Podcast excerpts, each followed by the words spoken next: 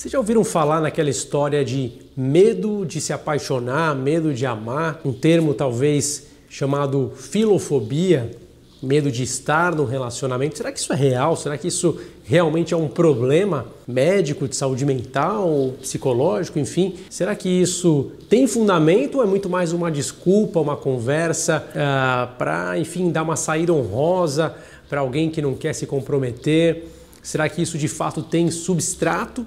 A gente vai discutir algumas circunstâncias ligadas a esse diagnóstico, se é que a gente pode chamar assim, no vídeo de hoje.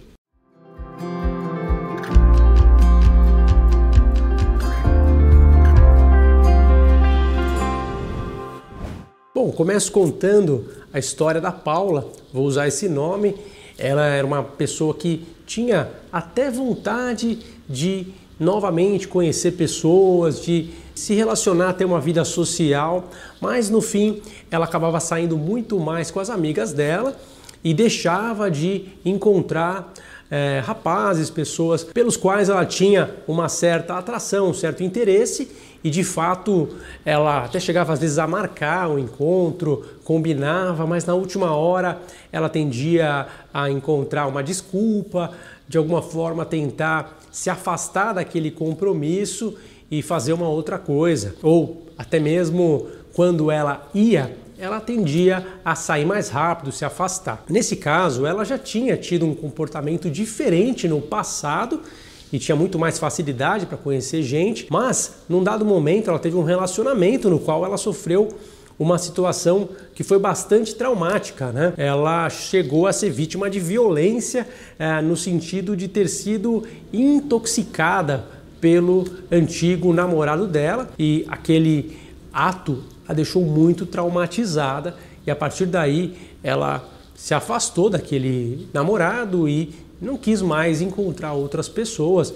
Provavelmente pessoa com quem ela tinha se relacionado tinha sérios problemas. Eu não sei se ela não conseguiu identificar antes ou não quis ver algumas coisas antes, mas de fato ela saiu traumatizada e a partir daí ela tinha medo de estar em novos relacionamentos. Isso não é a mesma coisa do que, por exemplo, uma ansiedade social muito mais comum a pessoa que deixa de ir a um encontro, diferentemente dessa pessoa, é pensar no que o outro vai dizer, se vai ser aceito, se vai ser julgado. Aquela ideia de timidez, de ansiedade social tende a ser muito mais presente do que essa primeira ideia, né? A outra ideia que pode ser parecida e confundir-se com essa do exemplo que eu dei é exatamente aquela pessoa que tem medo de rejeição, que ela não tolera ser rejeitada, ser abandonada e Neste caso, existe uma diferença fundamental, né?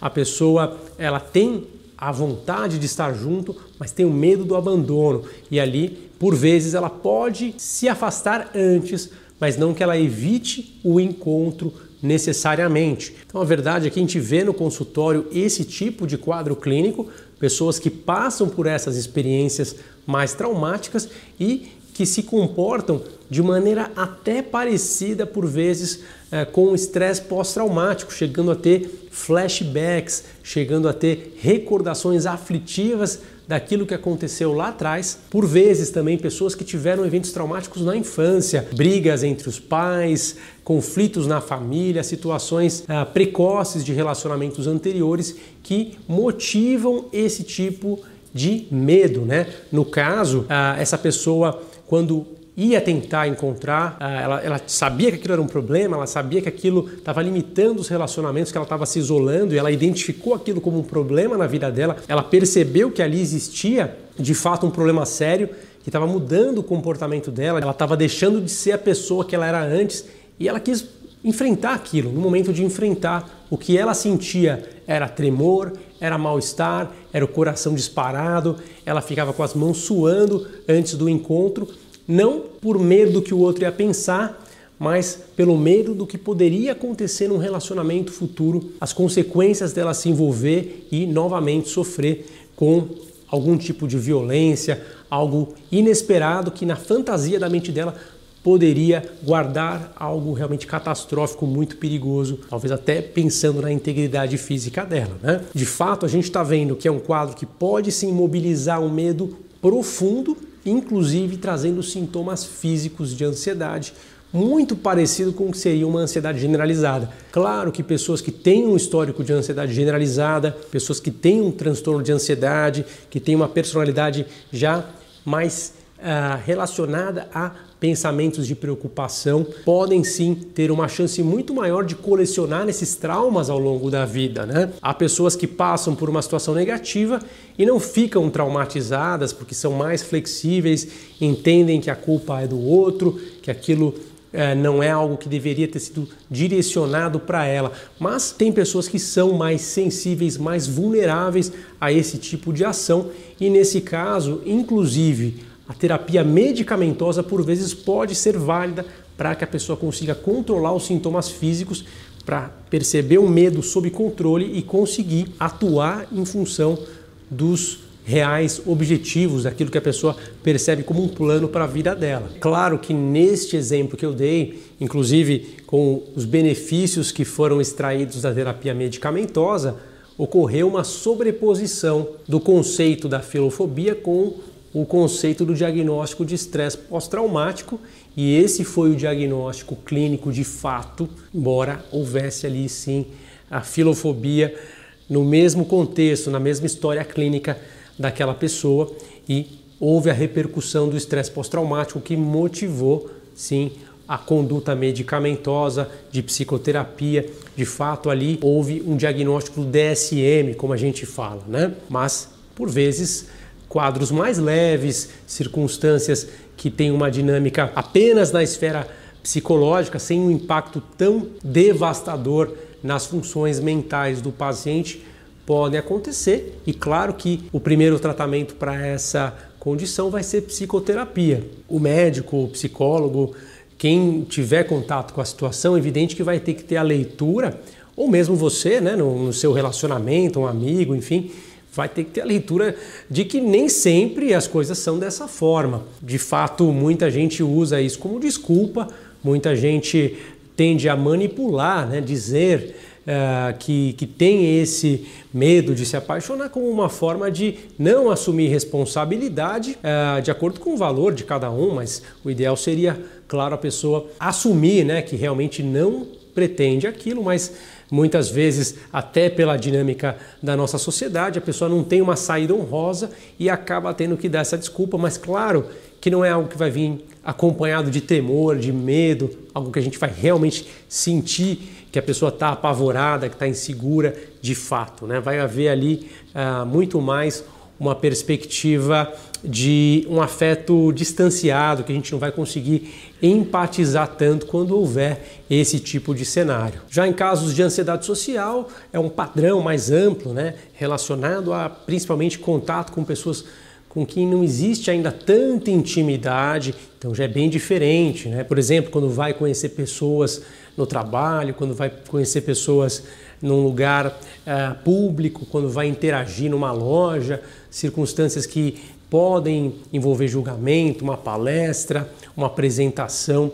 Isso tudo pode aflorar sintomas de ansiedade social, o medo do escrutínio, do julgamento das pessoas, né? Então, realmente aí um aspecto totalmente diferente deste cenário que a gente ilustrou aqui. Evidente que todo mundo que é mais rígido, que é mais pegado a ideias pré-concebidas, se torna mais suscetível à ansiedade e a traumas. A gente sempre tem que ser flexível, entender que as coisas não são certas ou erradas, que nem tudo vai funcionar de acordo com os modelos que a gente tem na nossa mente e que o mais importante é a gente estar tá confortável com as nossas próprias atitudes e não tanto aquilo que depende dos demais, tudo que depende dos outros, é evidente que não pode ser o norte para nossa felicidade. É muito mais importante, muito mais valioso na vida a gente valorizar o processo, o dia a dia, ao invés dos rótulos, né? Aquilo que a gente percebe como um relacionamento, uma posição social,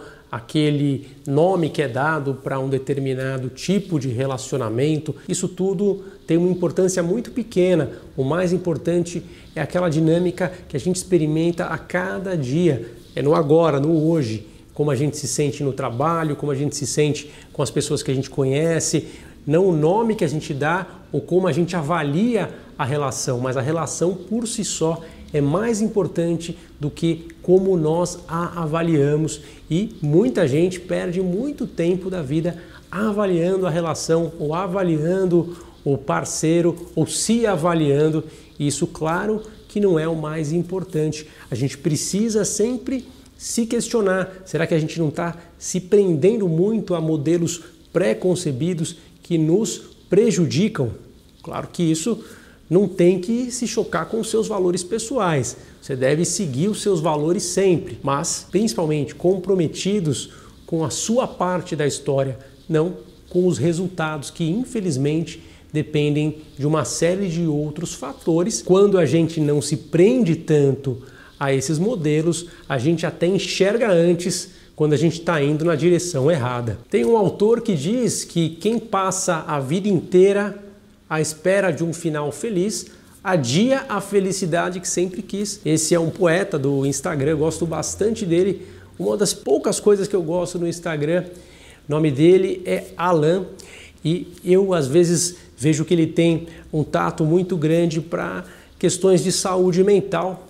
Uma pessoa que eu procuro acompanhar, dentre muita coisa que a gente vê na internet que não serve para nada, uma boa referência para a gente poder refletir um pouquinho sobre nossa vida, relacionamentos, enfim, coisas que a gente preza, mas que precisa ter muito cuidado para não vivê-las da maneira equivocada e que vai consumir nossa energia, vai nos fazer sofrer e, quem sabe, nos colocar numa condição de trauma, de ansiedade, enfim.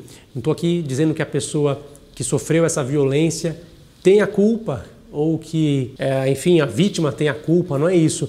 Mas por vezes, quando a gente abre mais a mente, a gente consegue tomar decisões mais inteligentes e enxergar lá na frente sem precisar depois se arrepender, ter medo, ficar inseguro, como a gente viu nesse caso. Você gosta do meu conteúdo?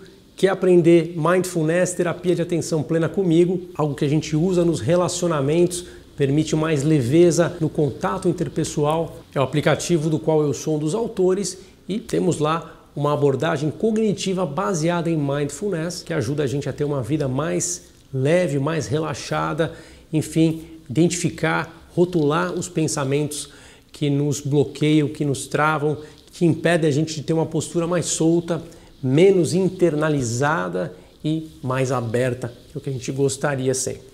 Vou ficando por aqui. Se você está gostando, deixa aqui o seu comentário e a gente se vê no próximo vídeo. Tchau, tchau.